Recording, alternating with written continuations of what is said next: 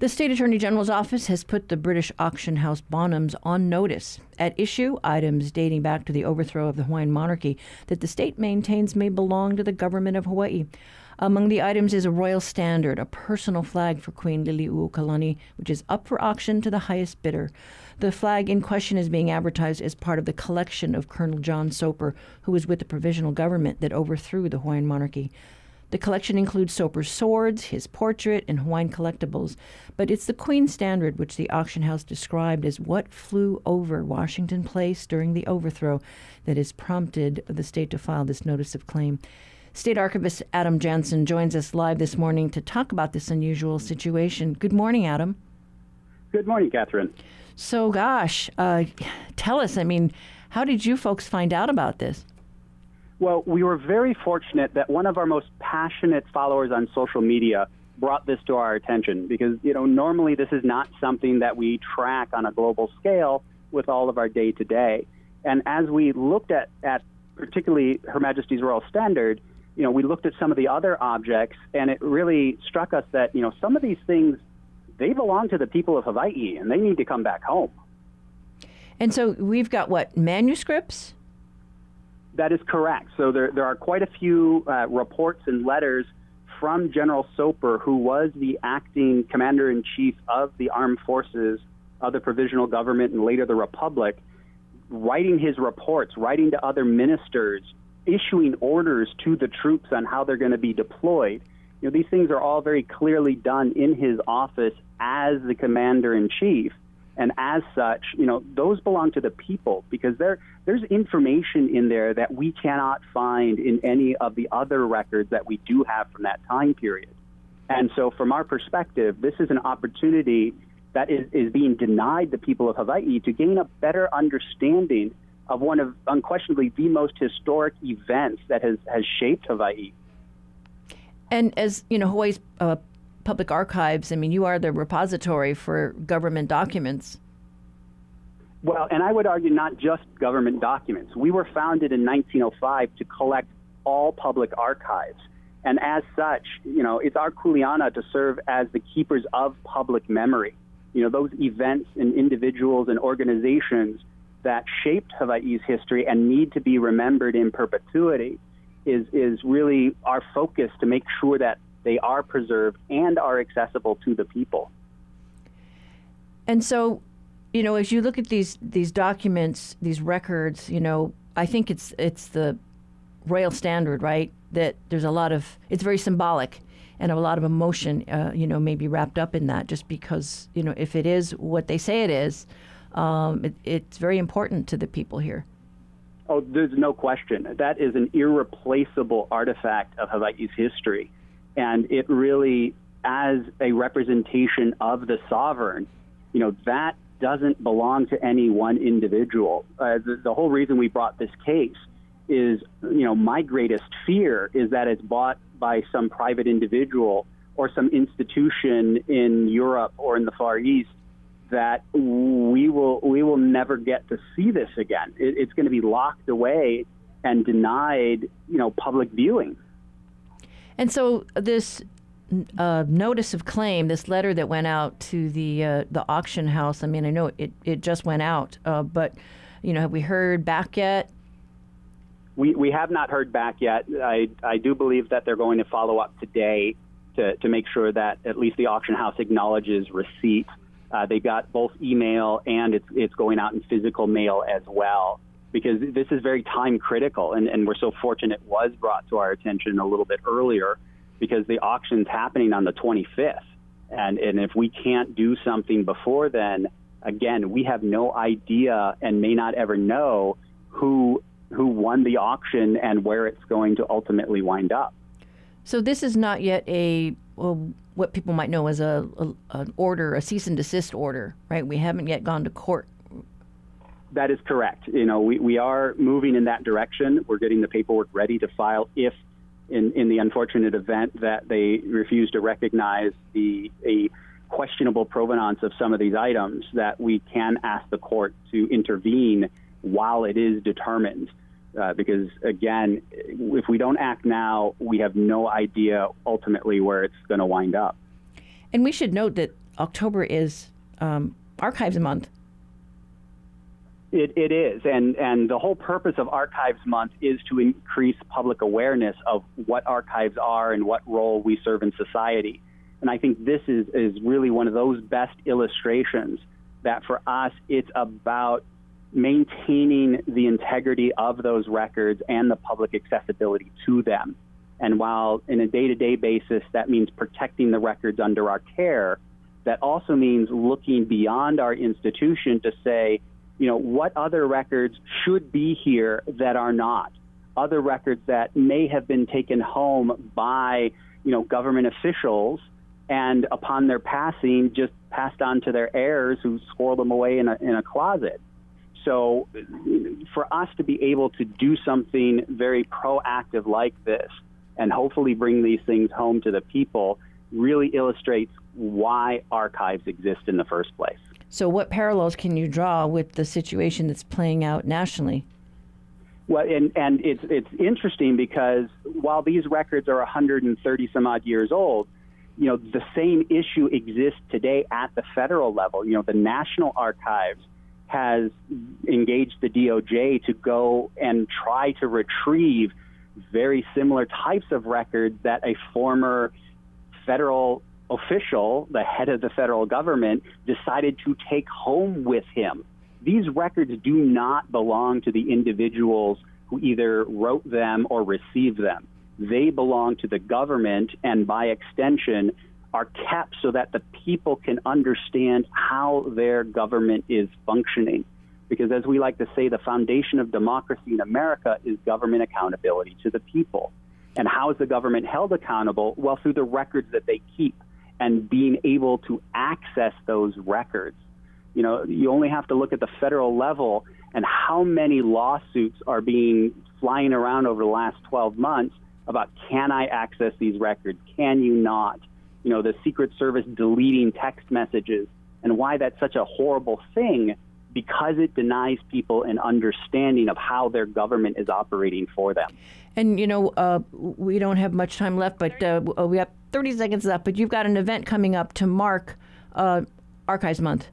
We do. If anybody's interested in Hawaiian history or how archives work, tomorrow, Saturday, 1 o'clock in the State Auditorium, we're having a lecture called Dishes in Diplomacy, David Kalakaua at the Table, talking about how King Kalakaua used food to help cement diplomatic efforts with foreign nations.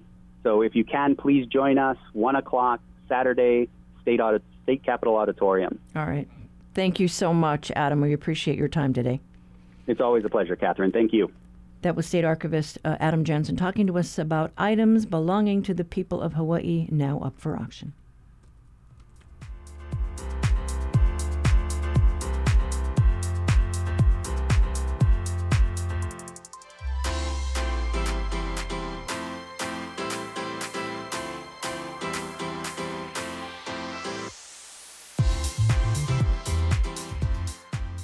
Support for HPR comes from the Honolulu Museum of Art, reopening the Doris Duke Theater with art house films from around the world, live performances, and more, reflecting Hawaii's cultures and communities. HonoluluMuseum.org/theater.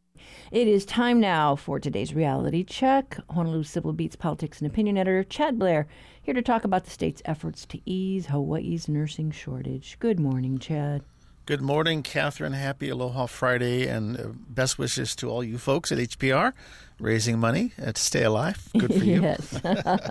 And you're here to talk about a story that Cassio Donio wrote up for you. Right. Speaking of staying alive, and it's a positive story. The governor David Inge just yesterday had a press conference, and he announced that nearly $2 million, $1.75 million. Precisely, will be released in state funds to the University of Hawaii system to create 39 nursing instructor positions. This is at the Manoa campus, the UH Hilo campus, but also some of the community colleges. This is going to double the intake of nursing students. Several hundred more is the estimate.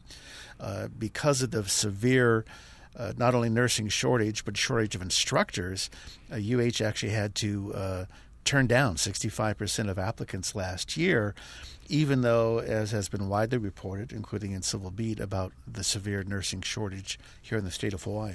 Yeah, I mean, that was stunning to learn that, you know, to hear the Healthcare Association of Hawaii saying, yep, you know, because when the nurses make more than the faculty, there's not much incentive to teach the students.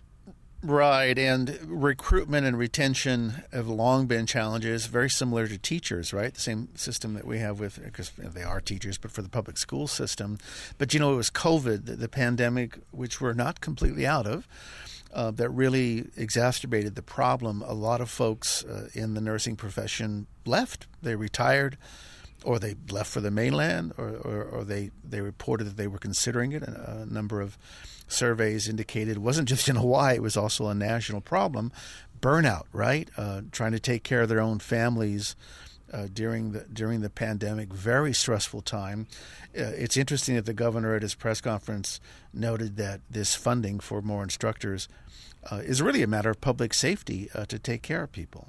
Yeah, I mean, we've got vacancies for 1,000 nurses, and it's stunning. And we saw earlier, right, the governor had to issue that emergency order to bring in flying nurses. Right, exactly. And that figure about 1,000 vacancies, that's coming from the State Department of Labor and Industrial Relations. And the demand is expected to be at least 110 positions every year through the year 2030. There's other statistics that Cassie cites in her story, none of them particularly hopeful, except for the dollar figure for the new instructors and the number of positions to be filled as well.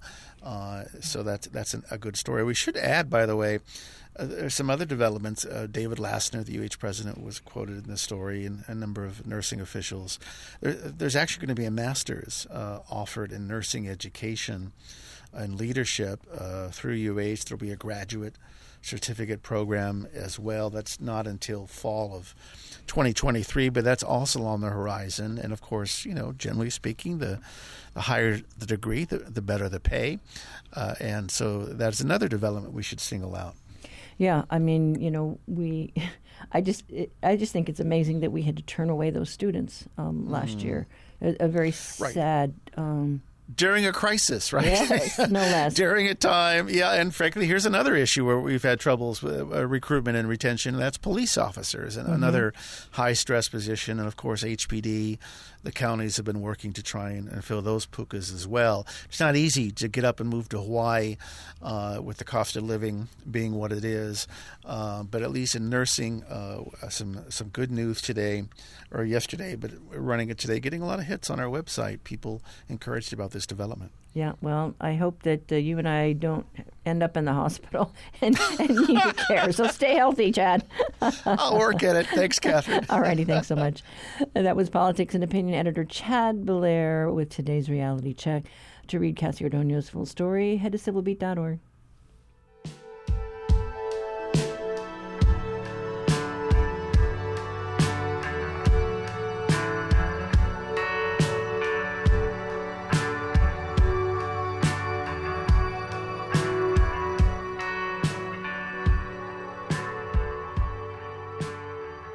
Support for The Conversation comes from the HPR Local Talk Show Fund, whose contributors help Hawaii Public Radio sustain and grow its locally produced talk shows. Mahalo to contributor Anchor Systems Hawaii. You know, later tonight, female athletes from the University of Hawaii are gathering for a special event billed as Wahine on the Rise.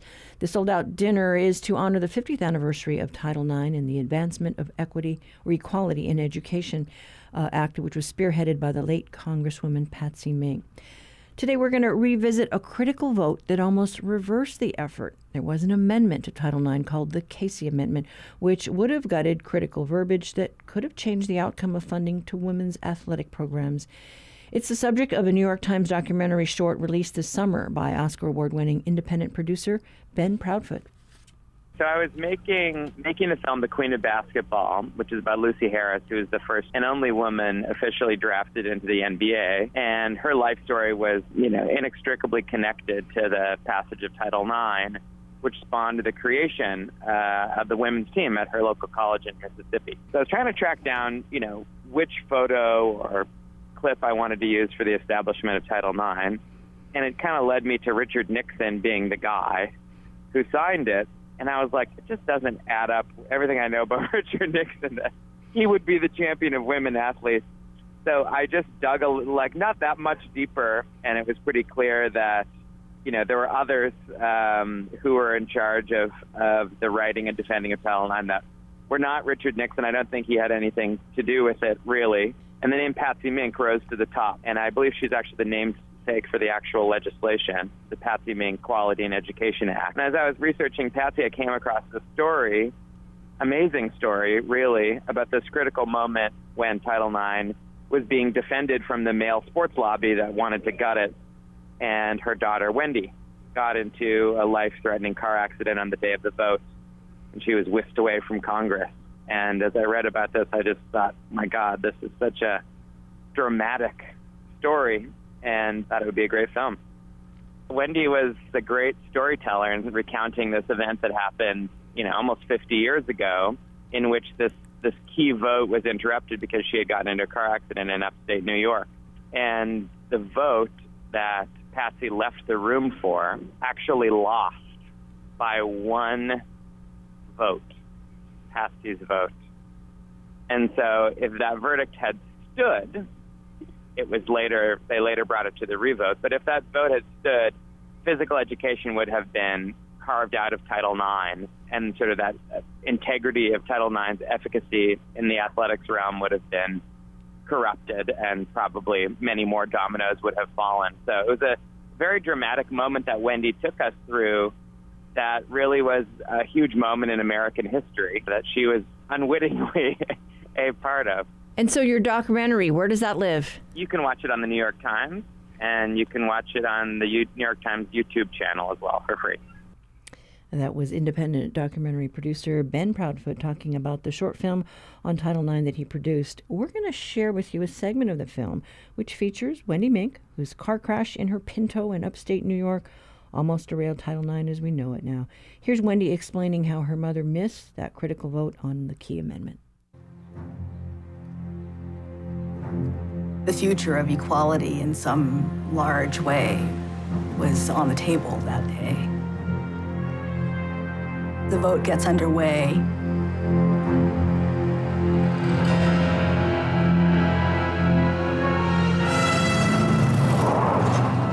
Meanwhile, I got in the car.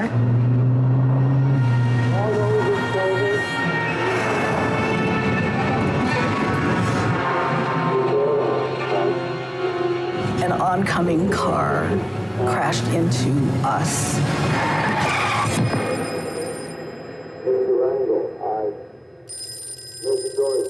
Phone call comes to her on the floor.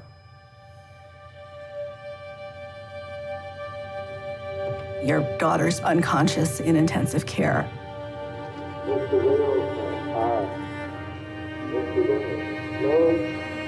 I got the brunt of impact.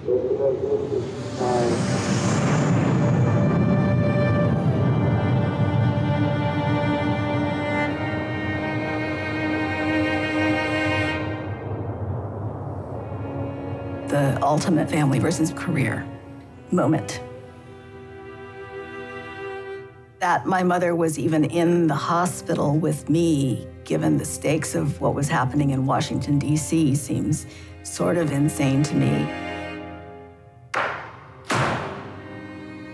The Casey Amendment wins 212 to 211. It lost by one vote.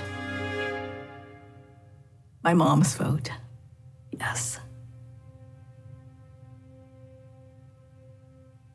The windshield flew at me. All the glass fell. It cut my face. Here. Yeah, it's all along here, side of my mouth.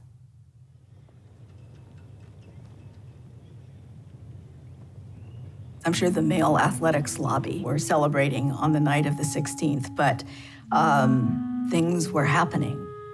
Her colleagues in Congress, especially Congresswoman Abzug of New York, who was a good friend, fought in her absence. Many expressed concern for what was going to happen to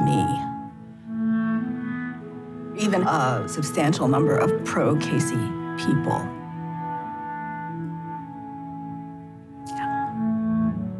It was the speaker's decision, Speaker Carl Albert of Oklahoma. He always said, Patsy and I see eye to eye, because they were both short. I mean, he was a short man. Given my mother's abrupt departure, thought about it, considered it, and decided. Revote.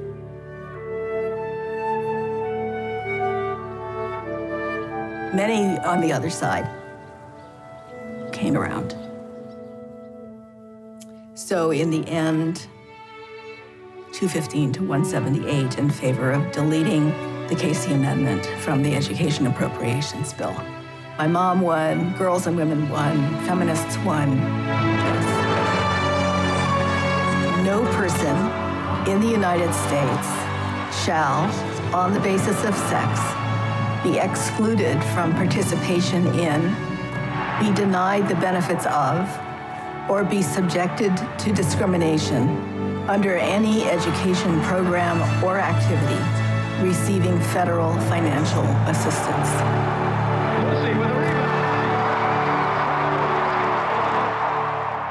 That is called Title IX. It was very difficult getting into school and getting into the professions. I couldn't find a job. And when all of my contemporaries at home say, oh my goodness, what you've done to politics at home, and I wish we had never heard of Patsy Mink, I'll say, well, it's because of all of your attitudes that drove me into politics. If you'd given me a job when I came home from law school, I would have been very happy. I am the child of someone who made a huge difference for women and girls in education. She taught me change might be slow, but changes can happen.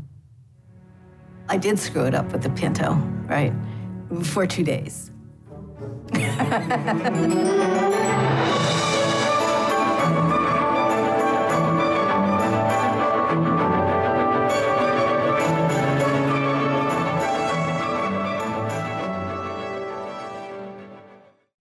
Support for The Conversation comes from the HPR Local Talk Show Fund, which helps Hawaii Public Radio sustain and grow its locally produced talk shows. Mahalo to contributors Nāmea Hawaii and PCAT, Pacific Center for Advanced Technology Training. You know, we heard from former Second Lady Vivian Iono, wife of Republican gubernatorial candidate Duke Iono yesterday, in our curiosity about the woman who could be the next First Lady. Well, today we hear from Jamie Green, wife of Lieutenant Governor Josh Green, who's running for that top job.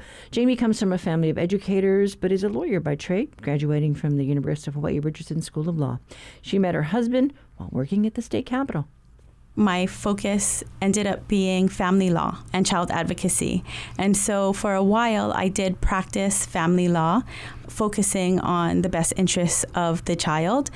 But I decided that I really wanted to do more policy work.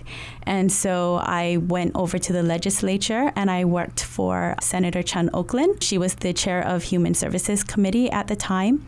And actually, that's how I ended up meeting Josh. So he was elected. And then after I had just finished working with Senator Chun Oakland's office. And so I was around the Capitol. And that's how I met him. Yeah. And so, gosh, I don't know, if he does win the general election, have you given much thought as to what issues you might elevate? So my background definitely and my heart is in children's issues and children's advocacy.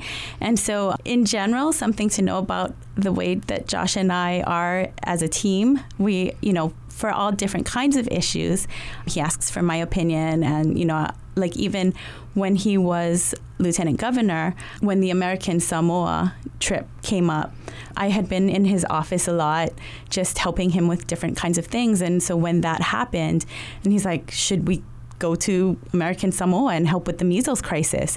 And how's that going to be possible? And so I was there to help him kind of facilitate and figure out the logistics of going there, because we really only had maybe 2 days, 1 or 2 days, because they were They had asked for help, and they were like, actually, can you come on Friday? They were going to close the country down, and they wanted it immediately, and we needed to find a plane, we needed to find volunteers, it was just a lot of logistics. Anyway, so I helped him on that, and it wasn't something that I would say, national health crisis is my platform. It's mm-hmm. just something that had come up through his office, and so I helped him with that.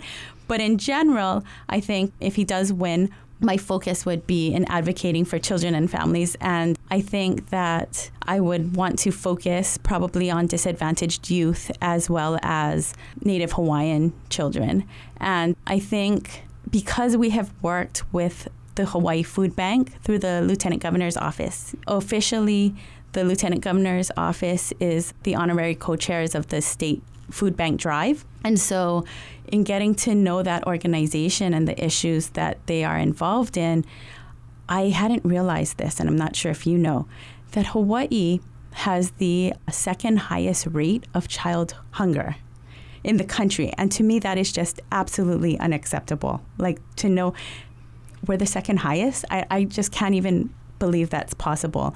And so that's definitely something that I would want to continue to work on with them, whether it is spreading awareness or helping, they have so many great food programs. They have like school backpacks that they do, and they have different things within the school system that they do that I would like to be a part of. I think that I would also like to help with childhood literacy. I believe in education.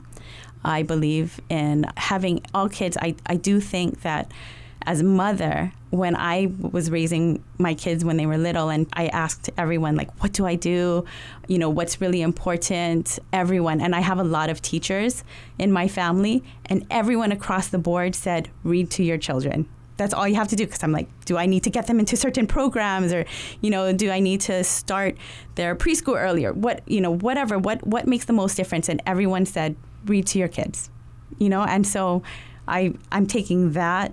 And I know that this is an important thing that Josh is looking at also, is providing resources to the schools to really boost literacy in younger age groups to help them develop in other ways in the future. And then I think because I am Native Hawaiian, and I feel a responsibility to advocate, and I'm making a distinction here between being an activist and an advocate, and I really see myself more as an advocate. I really hope that I can bring Hawaiian voices to the table, and I don't think that has necessarily been there for a long time. And I'm hoping that we can develop a Native Hawaiian Cultural Center. So I've had that brought to my attention, that we have an Okinawan Cultural Center, we have a Japanese Cultural Center, we have a Filipino Cultural Center, and we don't have a Native Hawaiian Cultural Center. And I think that we need that, So those are a couple of issues that I've been looking at, that I've been thinking about being involved in. Well, I was fortunate enough to talk to former First Lady Gina Rioshi, and she served as First Lady for 12 years. Now we have term limits, but it was really interesting. She put together a book, and it was just fascinating to kind of see just the different issues that she was able to elevate, while she was there at Washington Place. So I don't know, any just thoughts in general about the position as First Lady and the power that you have, that you can make a difference. I am. I'm really just excited about the opportunity if Josh is able to prevail in November. And I think that as Lieutenant Governor, I've been seeing through his office that there's so many issues out there. So I think it's been really a blessing to be able to be involved and to get to know a lot more about our community members and about issues affecting a lot of our community. I think even though Josh has been, a legislator for a long time, the breadth of what we've been exposed to during his time as LG has really opened my eyes to the possibilities and the opportunities that are out there to really make a difference and to do good works. And so, like I said, I'm sure I'll learn a lot more once we actually be in the position again, if he wins. But there's just so much out there that I think we are just really excited that we'd have the opportunity to be a part of.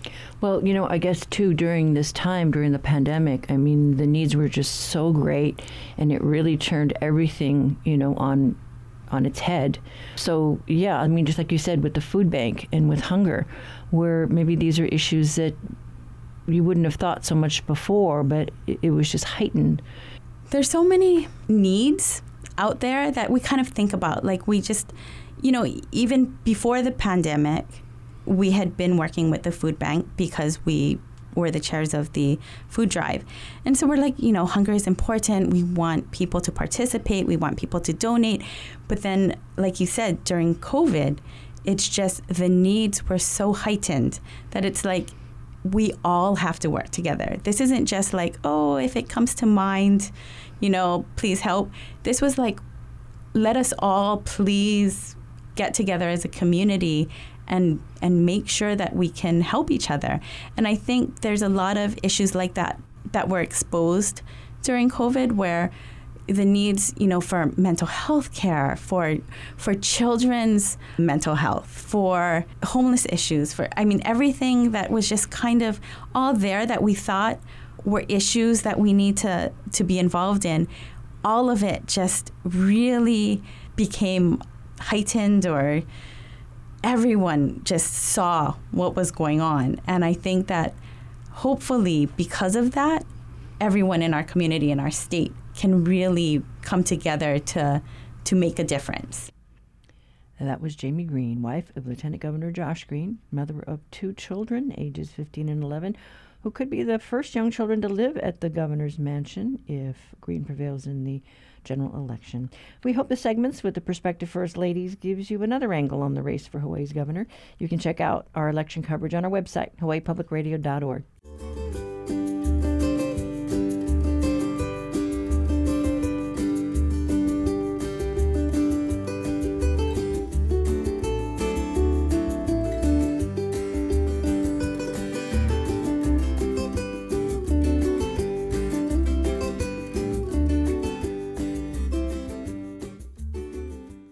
Support for HPR comes from Magnolia Boutique and Gallery in Kahala Mall, open daily, offering original art and gifts by Hawaii artists, including paintings, jewelry, clothing, and more. Also online at magnolia-hawaii.com.